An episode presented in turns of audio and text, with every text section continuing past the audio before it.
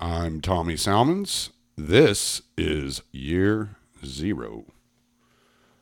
Today, I have a guest, Sheldon Richman. He is the executive editor at the libertarianinstitute.org, also co-founder of the libertarianinstitute.org, and the editor at, or an editor at Center for a Stateless Society. He's also authored several books, the latest of which is called What Social Animals Owe to Each Other. And we discussed that a little bit during this episode. So I hope y'all all go out and get that. So far, it's really interesting. I started reading it a couple of days ago, as you will hear. And I really hope y'all get into it. So I decided to have Sheldon on to discuss why libertarians should be talking about laissez-faire as freed markets rather than capitalism. So enjoy the podcast. Okay, we are recording. I am here with Sheldon Richman. How's it going, Sheldon? It's going all right under these weird circumstances, but I'm hanging in. Yeah, well, I think that's the best any of us can do. I'm lucky. Like I told you, I'm a truck driver, so I'm lucky. It really hadn't affected my life any, and my wife works from home, so it really hadn't affected her any. So we're just all like, whatever. You know, it's just it. I can't tell you how many times I get turned around at a door and told to go put a mask on because I just totally forget what's going on. So, yeah, well, I'm just kind of like, oh, okay, yeah, my bad. But hey, you got a new book coming out. I want to talk about that. It's out on Kindle right now, isn't it? Yep. What social animals owe to each other, and paperback. Yeah, what social animals owe to each other. I'm holding up for your benefit. Yeah, it's on softback, paperback and Kindle. Okay. Well, I got it on Kindle, and I started reading it yesterday, actually. So I'm 2 chapters into it, and I'm really enjoying it. I ran into you because of Scott Horton, obviously. We were on the phone one time, and I was talking to him about the fault of using capitalism as a term. And I had run across this idea listening to Per Bylund on Pete Freeman Beyond the Wall podcast. And I was talking to Scott about it, and Scott's like, "You sound like a Richmonian or whatever." And I was like, "Who are you talking about?" And he was like, "Sheldon Richman, the co-founder of Libertarian Institute." I was like, "Oh, I need to start reading his stuff," and that's how I found the Center for a Stateless Society was going through your stuff. So yeah, you're doing good work. I've been around a while. I've had the time to get around. By chronologically, I've had the time. I've been at this. To round it off, let's say 1970. So I've been at it a while. Yeah, well, and you make a point in one of your essays that's in the book Markets Not Capitalism. You make a point that it's not just a semantic argument. Can you walk me through that? Like your thinking on that? Sure. And there's a book, a collection of articles that I contributed to that C4SS, the Center for a Stateless Society, put out called Markets Not Capitalism, because we really wanted to hit that head on. Is that that's the book with Gary Chartier and Johnson? Yeah, Roderick. Yeah. Roderick Long. Roderick Long. Yeah. Kevin Carson. Yeah. And then it also has some classic essays from long dead people. Proudhon is in there. Benjamin Tucker. Yeah. Yes. There's a hit because we want to trace history. We have roots, so we go back. But you can find certainly a phase of Rothbard and Roy Childs. These are names that may or may not be familiar. Carl Hess, that we think have that sort of left libertarian flavor. That's the term we use. So the semantic point is that, well, the word is so freighted with all kinds of weights and baggage that everybody reads into it what they want. So it's not a terribly useful thing. I mean, you hear libertarians praising capitalism, and you have people on the left who don't like it, and a lot of people actually on the right don't like it either. They think it's that all that means is markets are all that matter, and people only care about material things. And but historically, what is known as capitalism and what people think have in mind, many people have in mind, what was in England and then the United States at the beginning in the 18th century, and then certainly in the 19th century and much of the 20th century, they regard that as being capitalism. Now, those were eras where the market was an important factor in life, post-feudalism, right, post the Middle Ages, beginning in modernity. But it's a mistake to think that that was anything like laissez-faire. Mm. Separation of economy and state, where people were left to cooperate and compete without government in any way putting its thumb on the scale for anybody. And yet you can't find an era where that was actually the case. And so we who support the free market, we who consider ourselves, radical advocates of the free market, and classical liberalism generally, today we would call libertarianism, mm-hmm. Don't want to associate with that era, that broad era of the West, and so we felt it's better. And we had predecessors who took this position that the word capitalism just doesn't capture what it is we want to capture. First of all, it does sound like capital is privilege. We're picking out capital for the name and then putting an ism on the end. So aesthetically, I don't find it an attractive word. Right. Because since an awful lot of people already associate it with privilege for owners of capital, which mm-hmm. means to the detriment of workers and anybody else,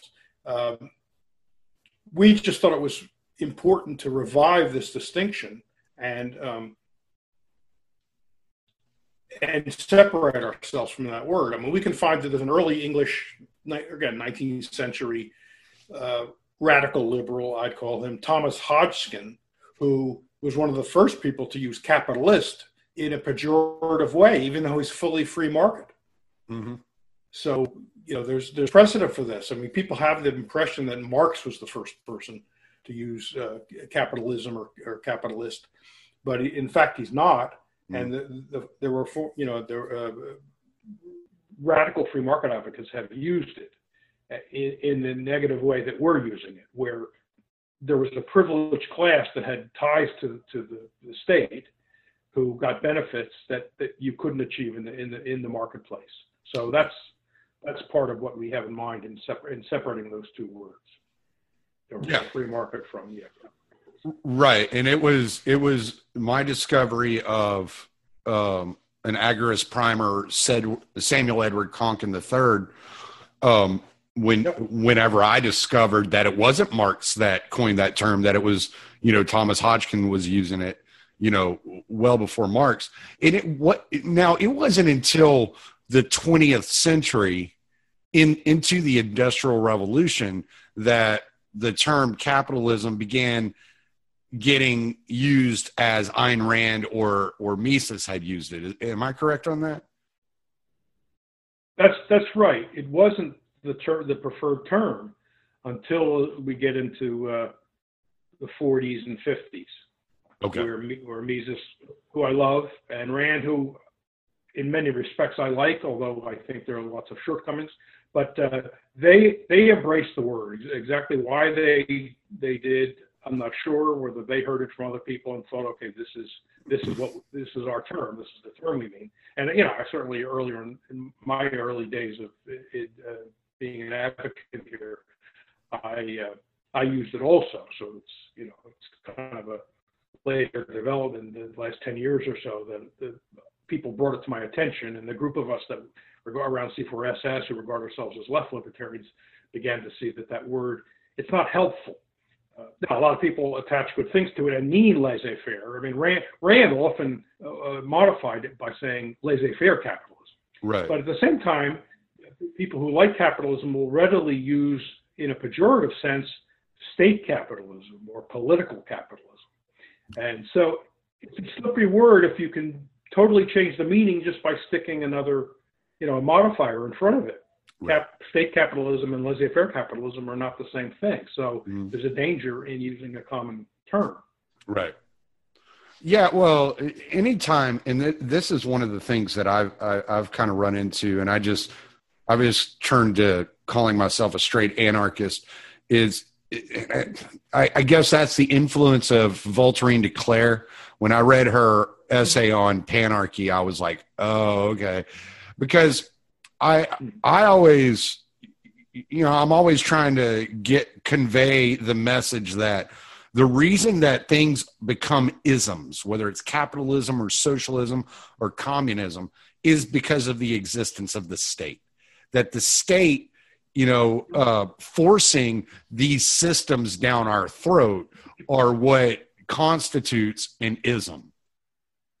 And in that we have to get away from the common state terms. Now, I tend to make the argument to libertarians to not use the term capitalism out of a semantic argument. I'm like, look, man, if you talk to the average person today, what we have in America is capitalism. That's what this is.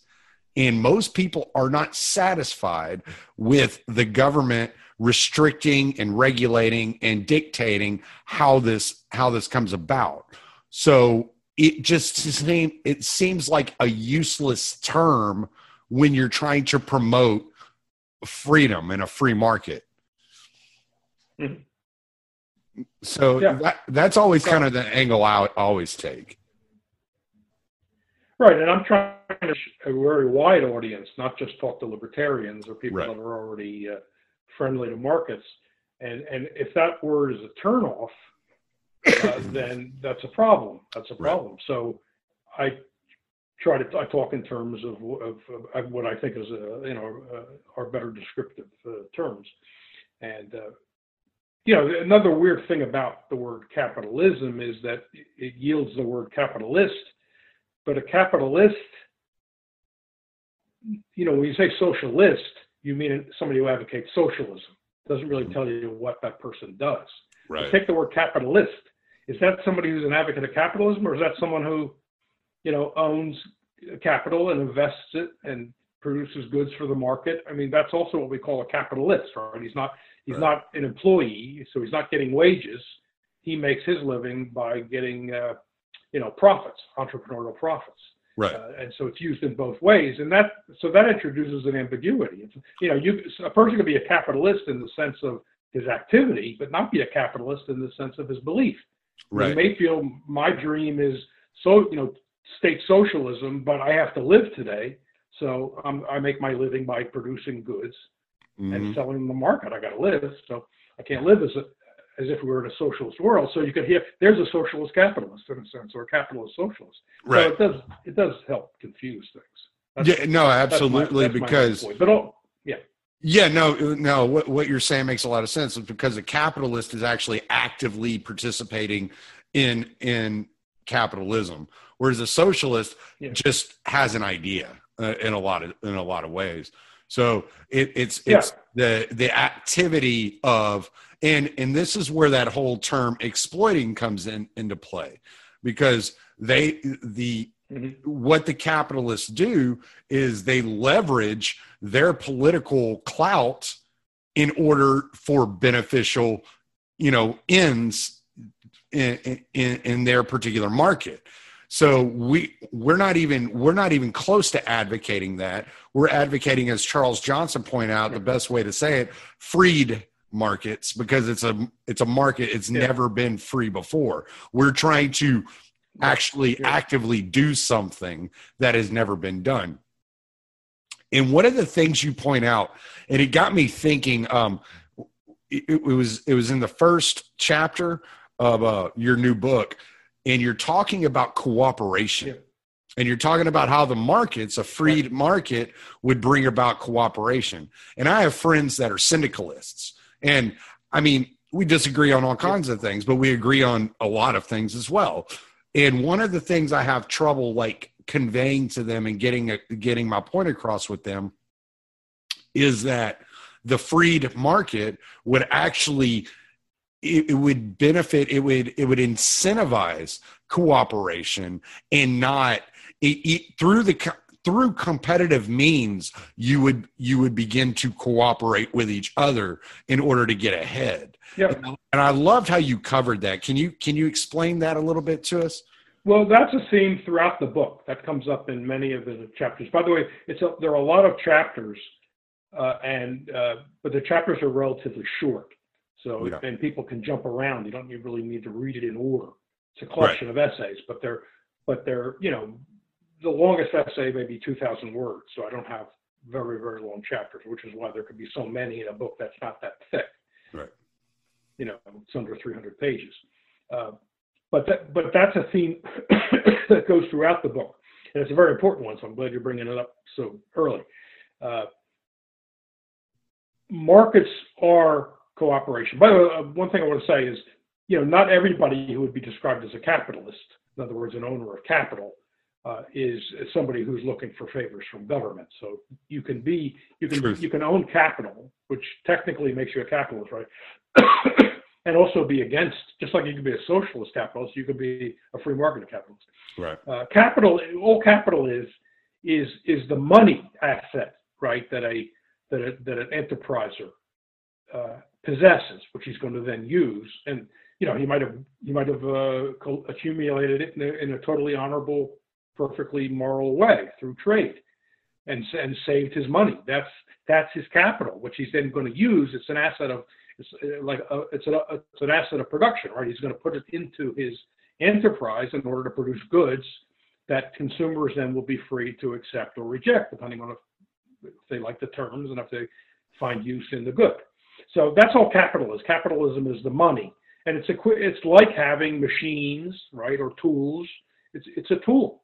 Yeah. It's then used to, I mean, it's an infusion. It's access. It gives you access to resources, which then you can convert into useful goods for people. So it's a neutral term. The word capital, there's nothing wrong. In a free market, there is capital, and that's fine. And since it's money, and this is kind of the Mises point, a little bit of Mises point, since you can convert all kinds of assets into money terms, you can then do economic calculation, which is very important for people planning their activities, and also for consumers judging products.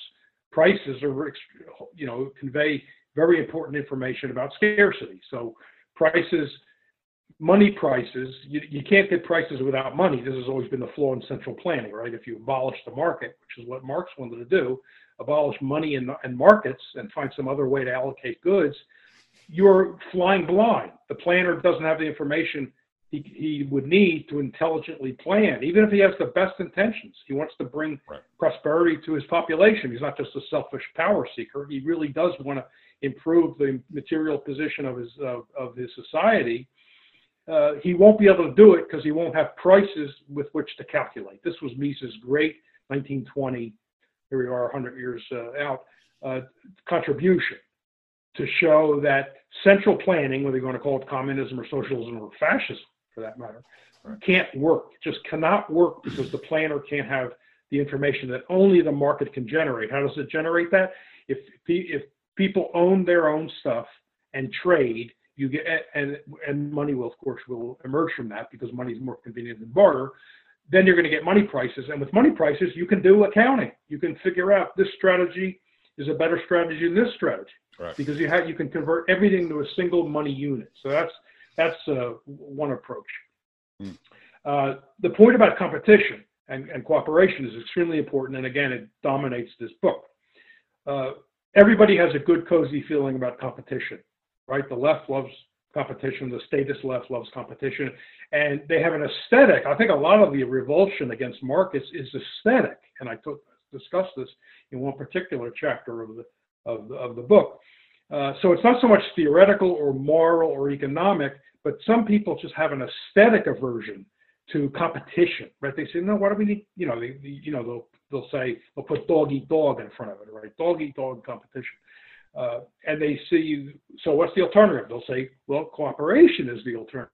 So I'm trying to smash that and show that these are two sides of the same coin. These are not opposites.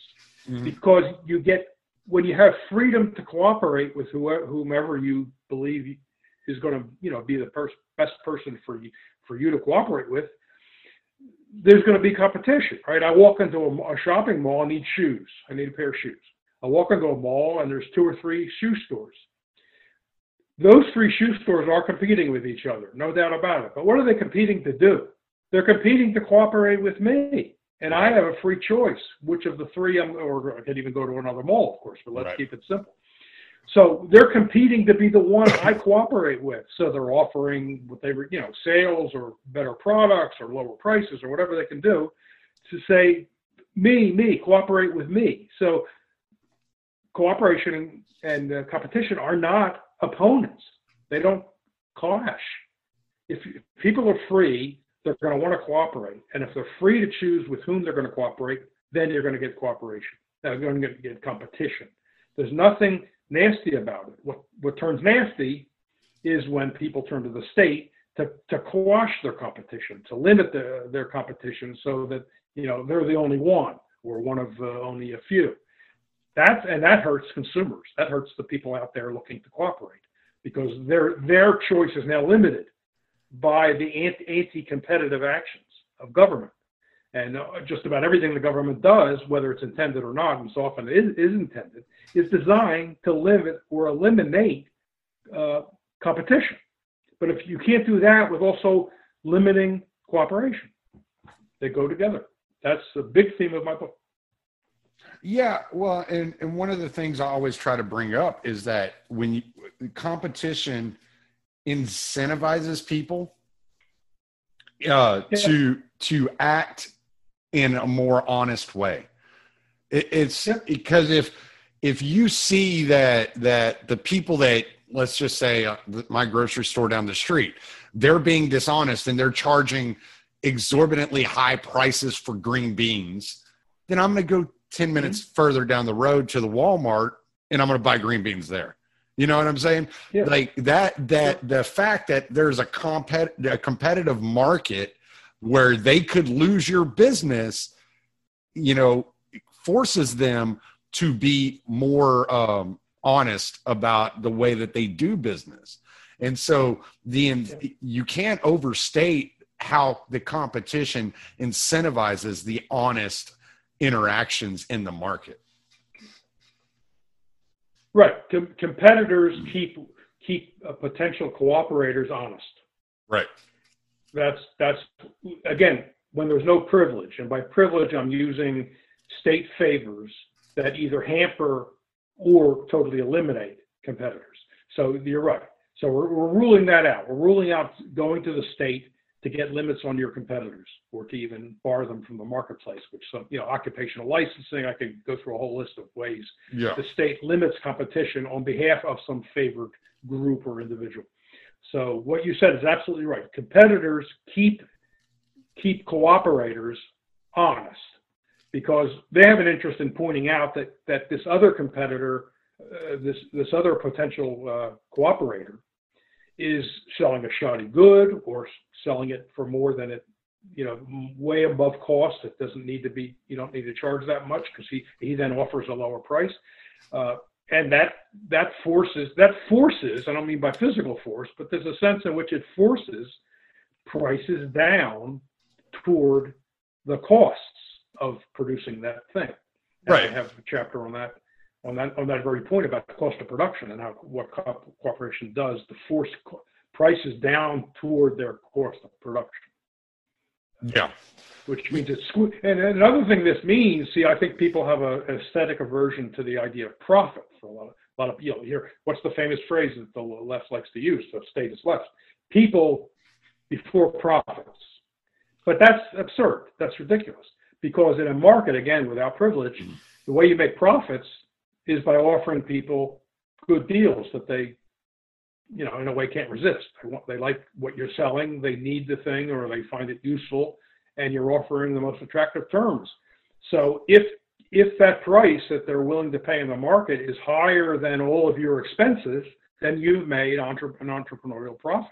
It's, in fact, in a truly free market, profit is a signal that you are serving consumers well. Yeah, high profits means you're doing it very well. But on the other hand, if you have high profits are also an invitation to competition. So we have to remember that. Mm-hmm. And profits can be fleeting. Entrepreneurial profit can be fleeting because as soon as other people learn what you're doing, they will then compete with you, and that will then shrink the profits. So you don't get permanent profits without government privileges. Right. But otherwise, profits are a signal that you are serving consumers well. In other words, you're serving your fellow man, right? Your fellow person, something the statist left doesn't understand, right? They think your profits mean you're screwing people, but that's just wrong, because they're not separating privilege from the free market. That's the key. Right. Well, and I had even heard Chomsky make the comment that without the state, there would be no such thing as a corporation, that the state makes corporations possible. I mean, and he'll even admit that. And I'm like, well, why can't we get you just a little bit further?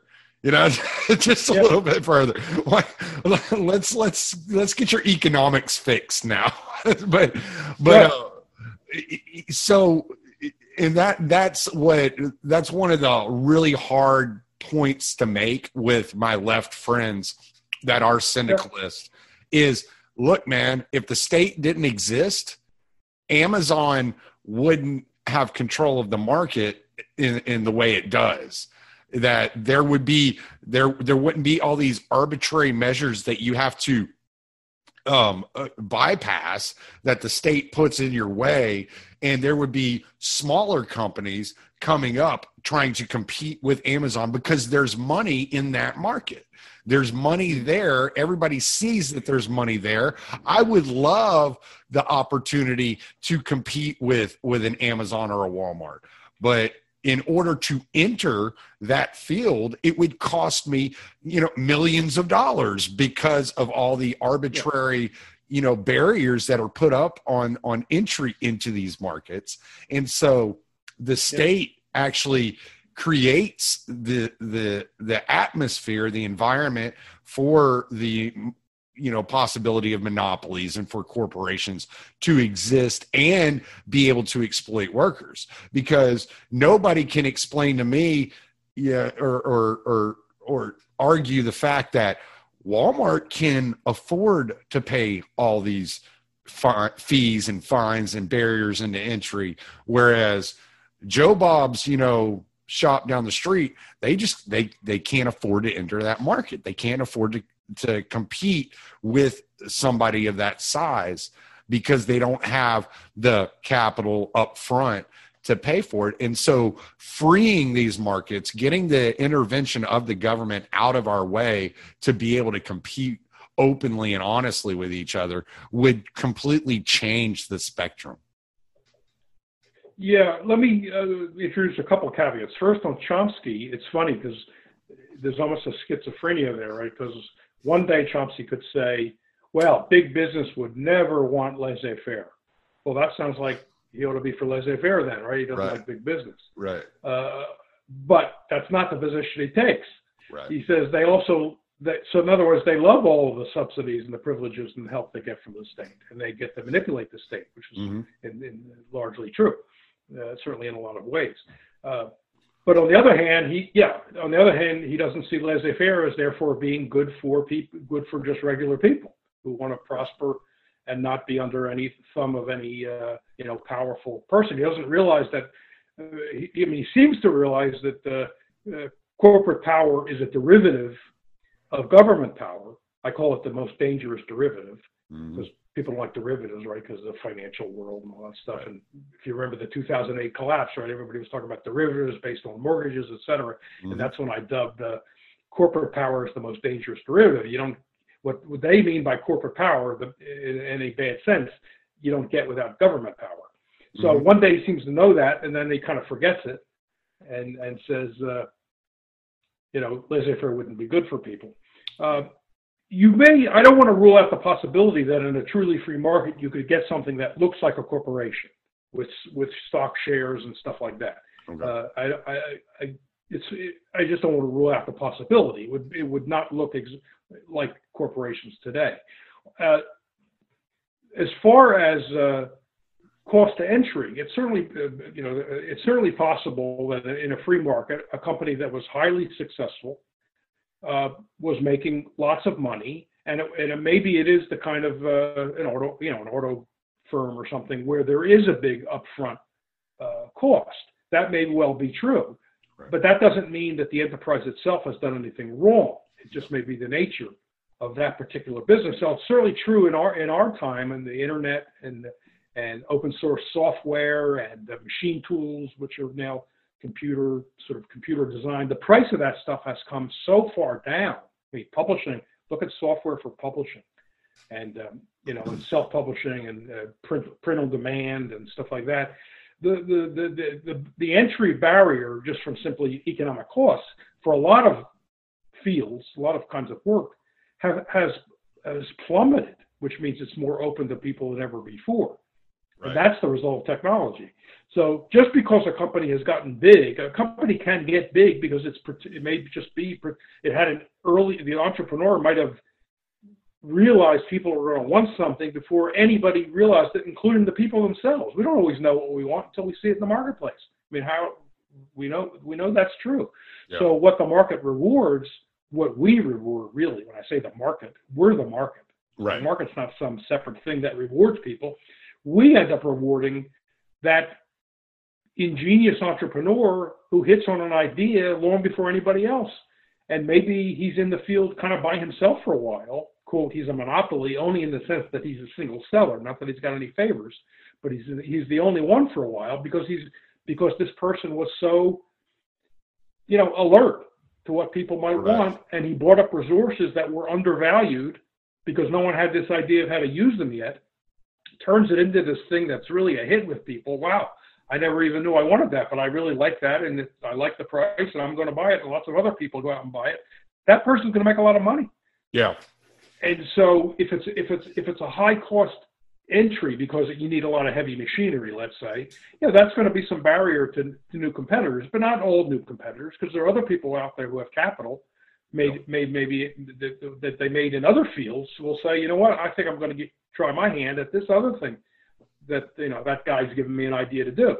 And as long as there are no barriers to that, then that monopoly status won't last. And if he tries to take advantage of his monopoly status, he's just going to be inviting new competitors. Right. Right. High profits are an invitation to new competitors. Yeah, absolutely. High profits don't bar people. High profits do not bar entry to a field. Right. It's an invitation. It's like standing on the roof saying, hey, everybody, this is the place to be. Look at the profits I'm making. You want to keep people out of your industry? Keep your profits very low. Make them very low. Then people say, why do I want to go there? The profits are low. I'll go right. somewhere else where profits are higher. Right. That's counterintuitive. Something the anti-market left, or anybody, there's anti-market right people too. They don't get that. Mm-hmm. The best barrier to entry is to keep your profits, as low as possible. Then people will say, "I'll invest otherwise. Other places? Why do we want to invest there?" Right. No. You're. So you got to think. You got to think 2 and 3 steps ahead. People only look at the one immediate effect of something. Henry Hazlitt wrote a book which influenced many libertarians my age. I don't know how many people read it these days. Henry Hazlitt wrote, and he was kind of a Mises disciple, economic journalist in his own right. He wrote a book called Economics in One Lesson, and the one lesson he derived from Bastiat, Frederic Bastiat, who was this great early 19th century free market guy, France. And the point was there, you got to look beyond the first effects of something. You always have to look for the secondary, tertiary, and beyond, because right. you can't only look at the immediate effect. You're going to miss a whole bunch of things, and that's very important. Right. Yeah. I really feel what you're saying. I think what I was trying to draw the picture of is the if you look at what happened with Airbnb or Uber when they first came out. The hotel industry attacked Airbnb, and their entire thing was, well, these people should have to follow the same regulations we follow. It's not, well, you should lift these regulations off of our shoulders. You should unburden us with these regulations. No. Make them, they're competing with us, so make them follow the same regulations. And that's what I'm getting at. Those regulations, that regulatory burden that is put on the mom and pop. I mean, how many people would be able to enter into new areas of competition if there weren't these regulatory burdens put on them? Oh, yeah. I mean, we look at just like the thing's been going around for years now about hairdressers having to pay $30,000 to get a license from the government. Like, why? What good does that do? If they screw my hair up, well, and we know the answer. Somewhere? We know the answer. The incumbent practitioners don't want new competition. Exactly. That's true of doctors. The doctors did it. Everybody does it. The lawyers did it. And look, you mentioned Airbnb. You also mentioned Uber, and so the story's the same with Uber. When Uber came along, and Lyft got into it fairly soon, so even Uber had competition at that level. But all the monopoly taxi companies that were licensed by their towns and cities tried to stop Uber and Lyft. And, Uber and Lyft, while those drivers are subcontractors, they're not employees. In California, they passed a law to treat them as employees, even though they don't want to be employees, and their employer doesn't want to be, and the company doesn't want them regarded as employees. But there still is a company there, right? Uber and Lyft. What we haven't seen yet, and it'd be interesting to search for the barriers to this, or why aren't these drivers just doing peer-to-peer, right? Without there being Uber or Lyft. Right. Why aren't the drivers just all linked in by their app and stuff like that? That's a good question.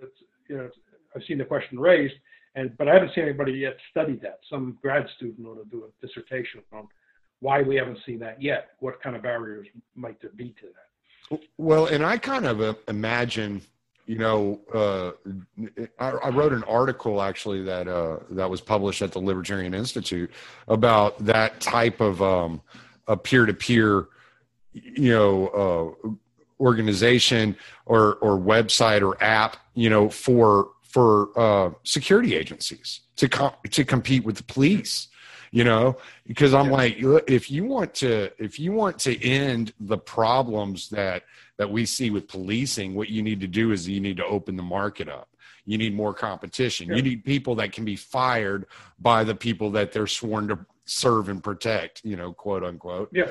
And so we could easily envision a situation in which these are the ways that we're using technology to move freedom forward and to discover more of a freed market, do things from more of an agorist kind of point of view, a kind of perspective where you're working outside the scope and the boundaries of the government and their reach. And so I think that is extremely important for libertarians to talk about that, more today than ever, because we have the opportunities to create these kinds of platforms that are available for the average person to engage in.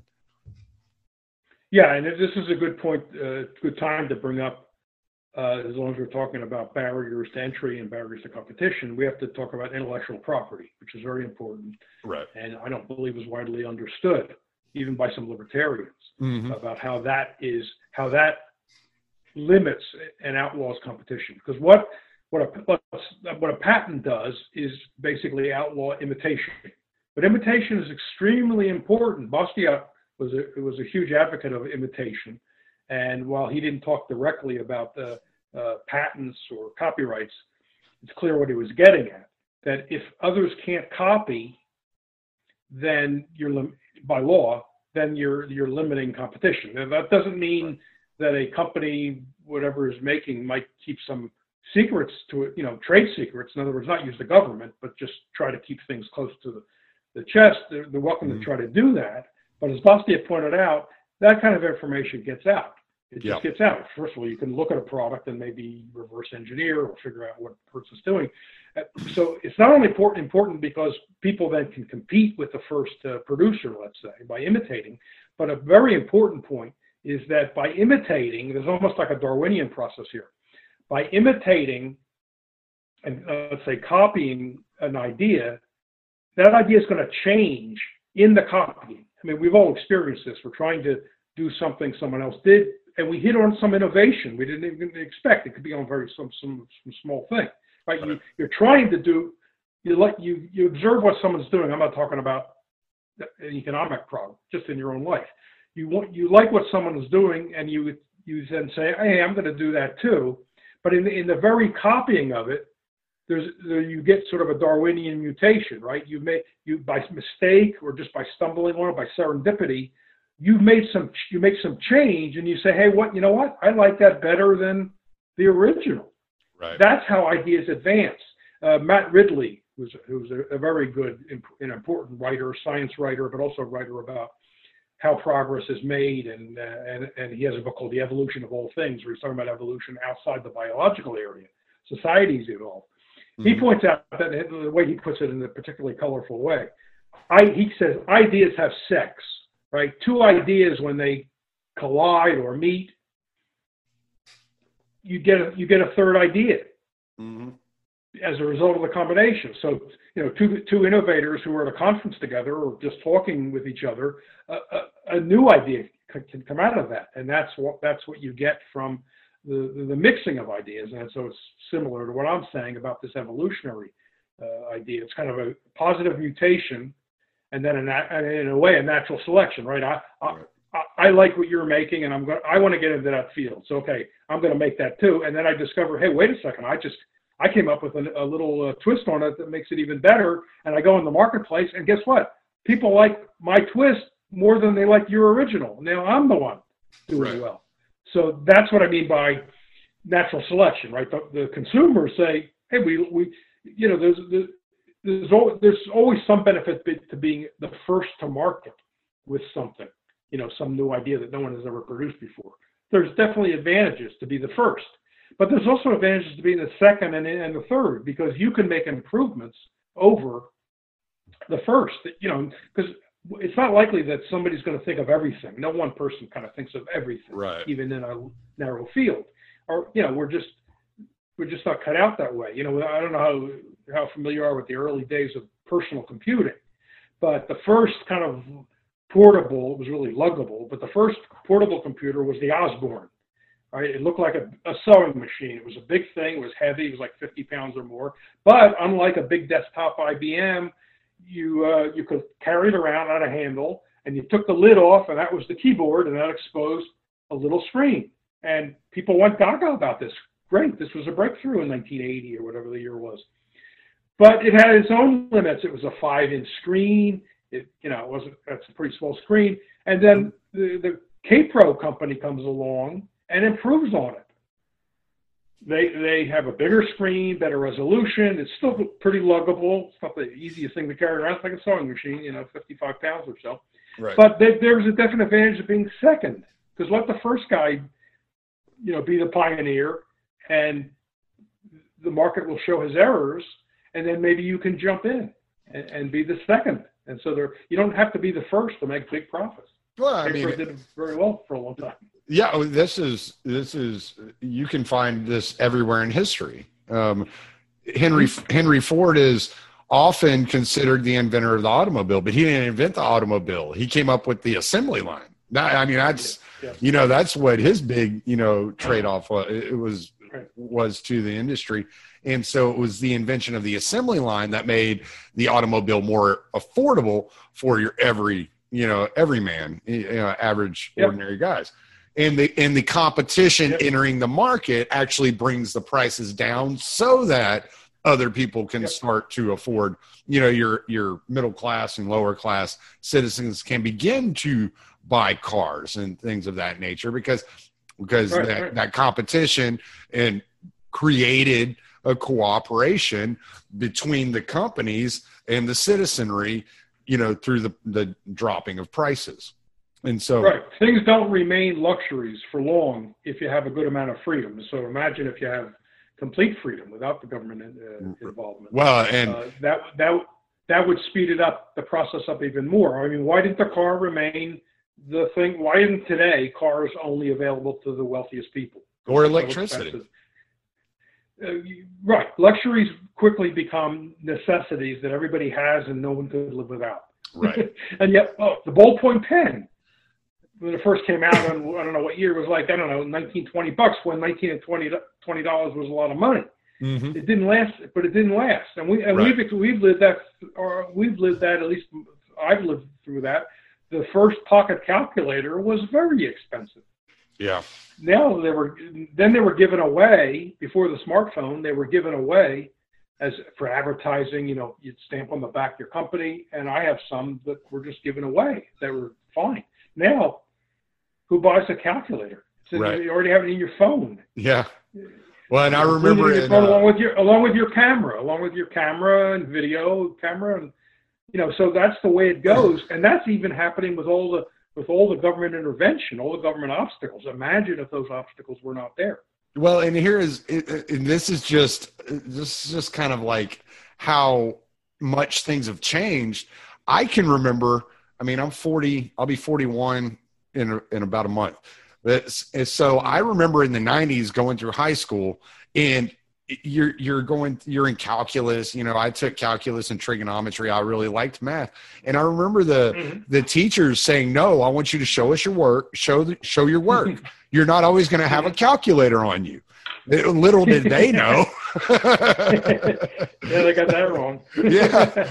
I mean, it's just things just have advanced so far, and just continue to move and move and move.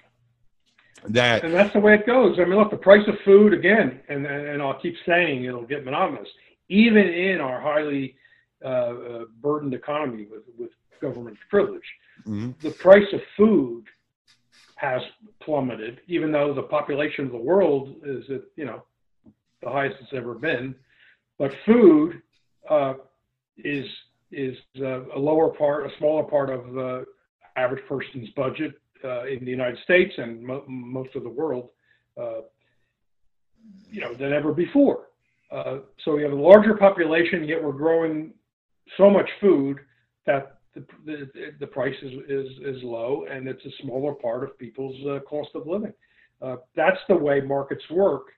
And luckily, our markets haven't been abolished. They're heavily burdened. And of course, what we're trying to do is get those burdens lifted. Right. That's just a preview of what we would see in a freed market, to use that. That's a great term, and that was actually coined, I think, by William Gillis of C4SS. But, is it Gillis? I think he first came. We think Johnson's used it, but I think Gillis actually was the first to to put it that way, which means the freeing lies ahead. Right. It's not something that hasn't happened in the 19th century, or the 20th century. Yeah, it's still ahead. Right.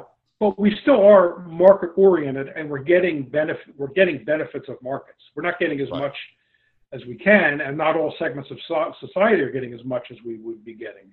Right. So that's why there's still people who are poor and lagging. But even in the West, and certainly the United States, poor people are still among the richest people who ever lived in the history of the world. I mean, if you think about the history of the world, mankind is 150,000 years old, I think, by the most modest estimate, and maybe more than that, 200,000. Think about how poor people have been, including the richest people in those societies, up till relatively recent times. It's incredible. People don't appreciate that either. And world poverty, absolute poverty, whatever the UN calls it, has fallen by half in the last 20 years, and yet people don't appreciate that. That's because of global trade. Now, I'm not endorsing globalization, that brand name, because there's a lot of bad stuff, including intellectual property rules that the U.S. often forces on other countries. Right. But nevertheless, worldwide trade, which means worldwide division of labor, has brought the price of things down and made them much more abundant, to the point where in the last 20 years or so, absolute poverty has fallen by half. I mean, that's incredible. Yeah, no, you're absolutely correct. Now, that's not because of the government. That's not because of welfare. It's because of Marx. You know, Adam Smith said that the division of labor is limited by the extent of the market, which is true, right? The fewer people you have, the less the division of labor can be developed. Right. There's just too few people. That's why a self-sufficient family is never going to be rich. I mean, not even comfortable. I mean, they may have a subsistence that they can, live on, but there's going to be limits because you only have a few hands. Imagine if the whole world's involved in the marketplace, then you get this really elaborate division of labor, which brings down costs and prices and makes things more and more abundant all the time. Right. Yeah. That's good for the most vulnerable people. Right. And I think that the more freed a market is, that it seems to me it would be more of a gig economy. I could be wrong, but I think there would be more entrepreneurship.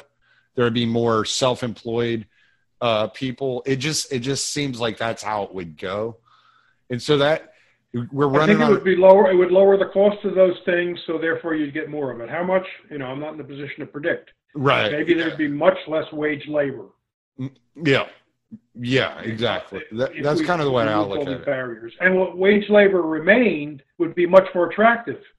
And what wage labor remained, however much was left, and I don't know, maybe it'd be a lot, maybe it'd be a little, but however much was left would still be more attractive to the people who were wage workers, because for one thing they'd have more clout. Because if you can quit the job and start a business, it doesn't have to be a big business, so start a business that you can live on.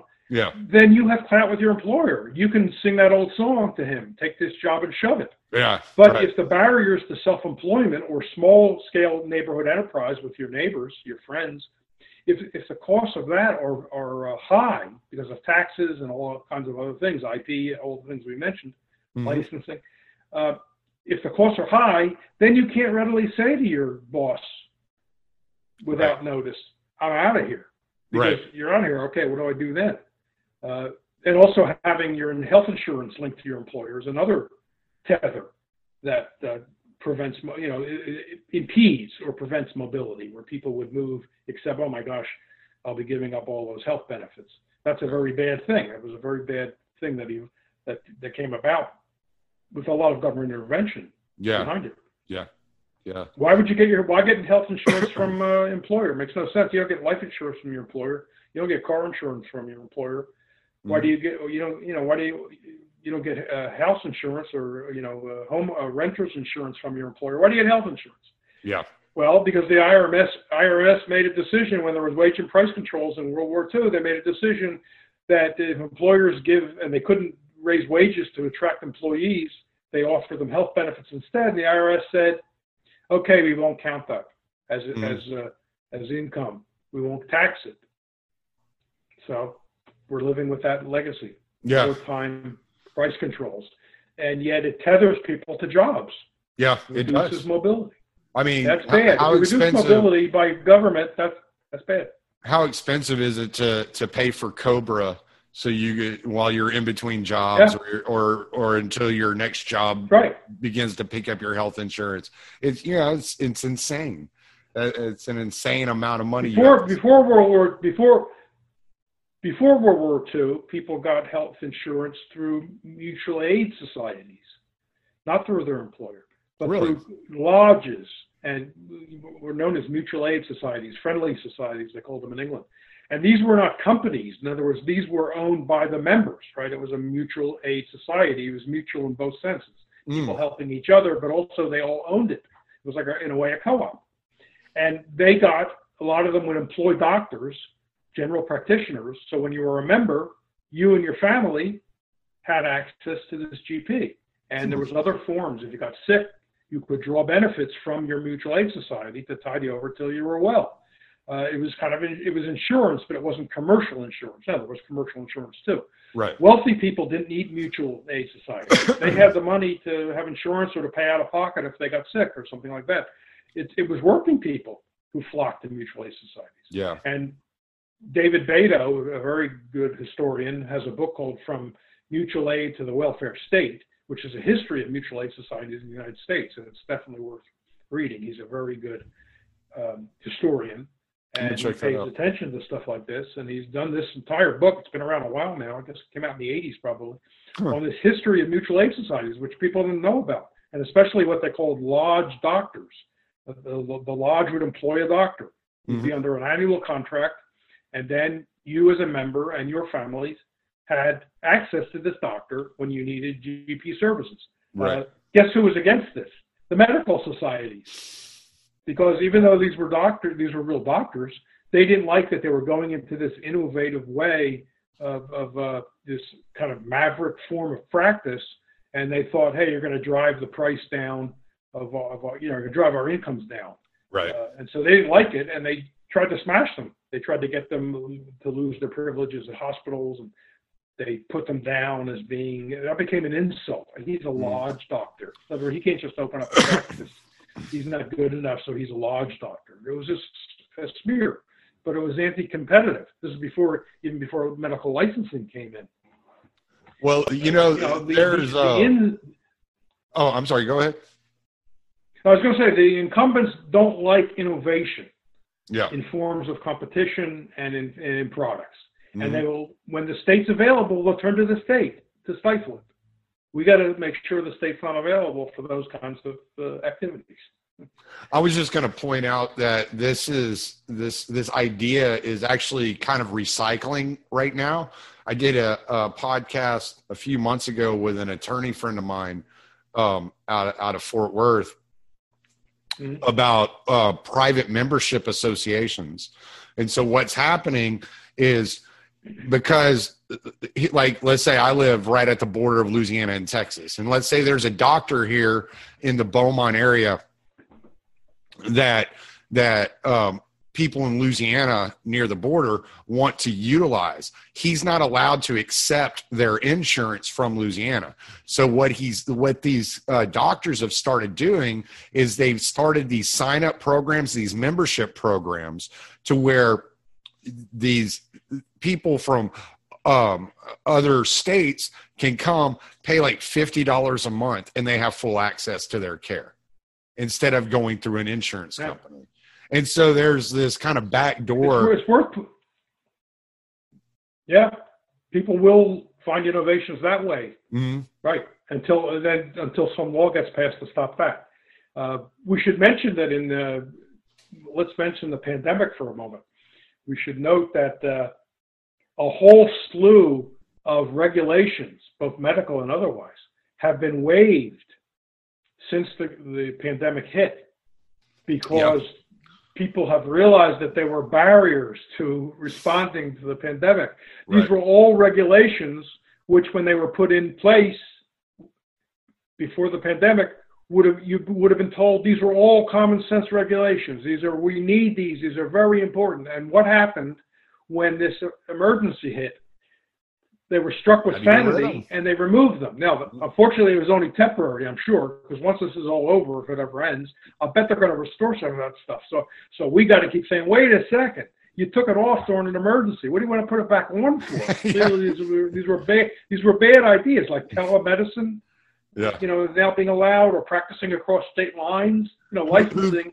In all kinds of things, licensing is a state thing, which means if you have a license in one state, you can't necessarily practice in another state. Well, I mean, just something else. We saw it as simple as who's allowed to make masks. That's right. That's right.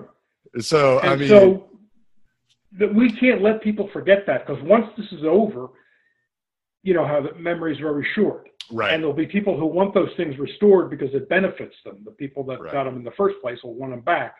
And the rest of us have to be screaming, no, don't put those things back.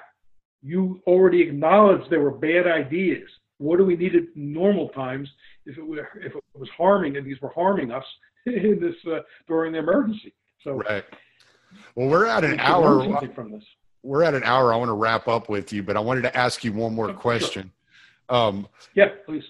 As far as strategy goes, what do you make of the agorist strategy whenever it comes to introducing the idea of a freed market to the population? Well, I understand it as people looking for opportunities to get around the government barriers, the privileges, mm-hmm. and produce for the market goods and services free, de facto, not de jure, but free mm-hmm. of all the obstacles that the government has thrown in the way in order to privilege somebody else. Right. That's a great strategy, and I hope people are constantly looking for that. We call it the black market or the gray market, mm-hmm. and it doesn't have to mean that it's quote a harmful substance. People can be in a gray market right. making something that you find on a shelf at a store, but just cheaper and maybe better. Especially as we said, with the cost of technology coming down, mm-hmm. thanks to computers and the internet, and all this stuff. Individuals or maybe a couple of people together can be doing what it took big companies to do not right. that long ago. Right. If you can get around IP and find a way to get around IP and these other obstacles, I'm for that. Right. Let's not wait until we get these things repealed, because unfortunately right. that may still be a long time off. So people are out there looking for a way to say, I'm going to pretend those things don't exist. More power to them. Power in a good sense, economic power. Right, right. Okay. Well, I just kind of wanted to get your opinion, because to me, the agorist strategy really ties in with the ideas of the freed market. Like it's just... Yep. It seems to me like it's just taking the ideas and putting it into action, and you're just, and that's exactly all there is to it.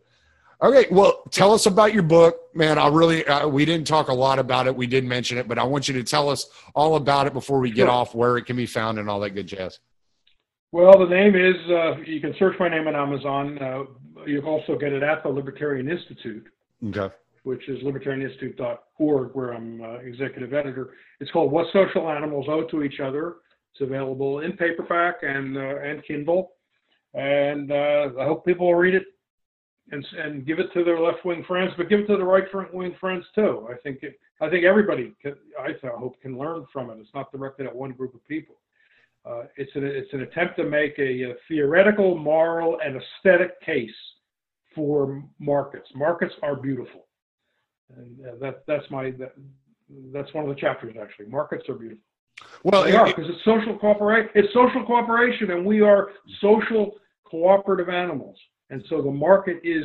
That doesn't mean everything's the market, right? Families right. are not the market. Right. Friendships. So it doesn't mean the market is every aspect of life, but it's a very important aspect of life. Right. And if we take it away, we're in very bad straits. Yeah. And one of the things I actually mentioned this to my wife last night when I was reading it, I looked over at her and I just kind of chuckled. I said, Sheldon is one of my favorite thinkers for this reason.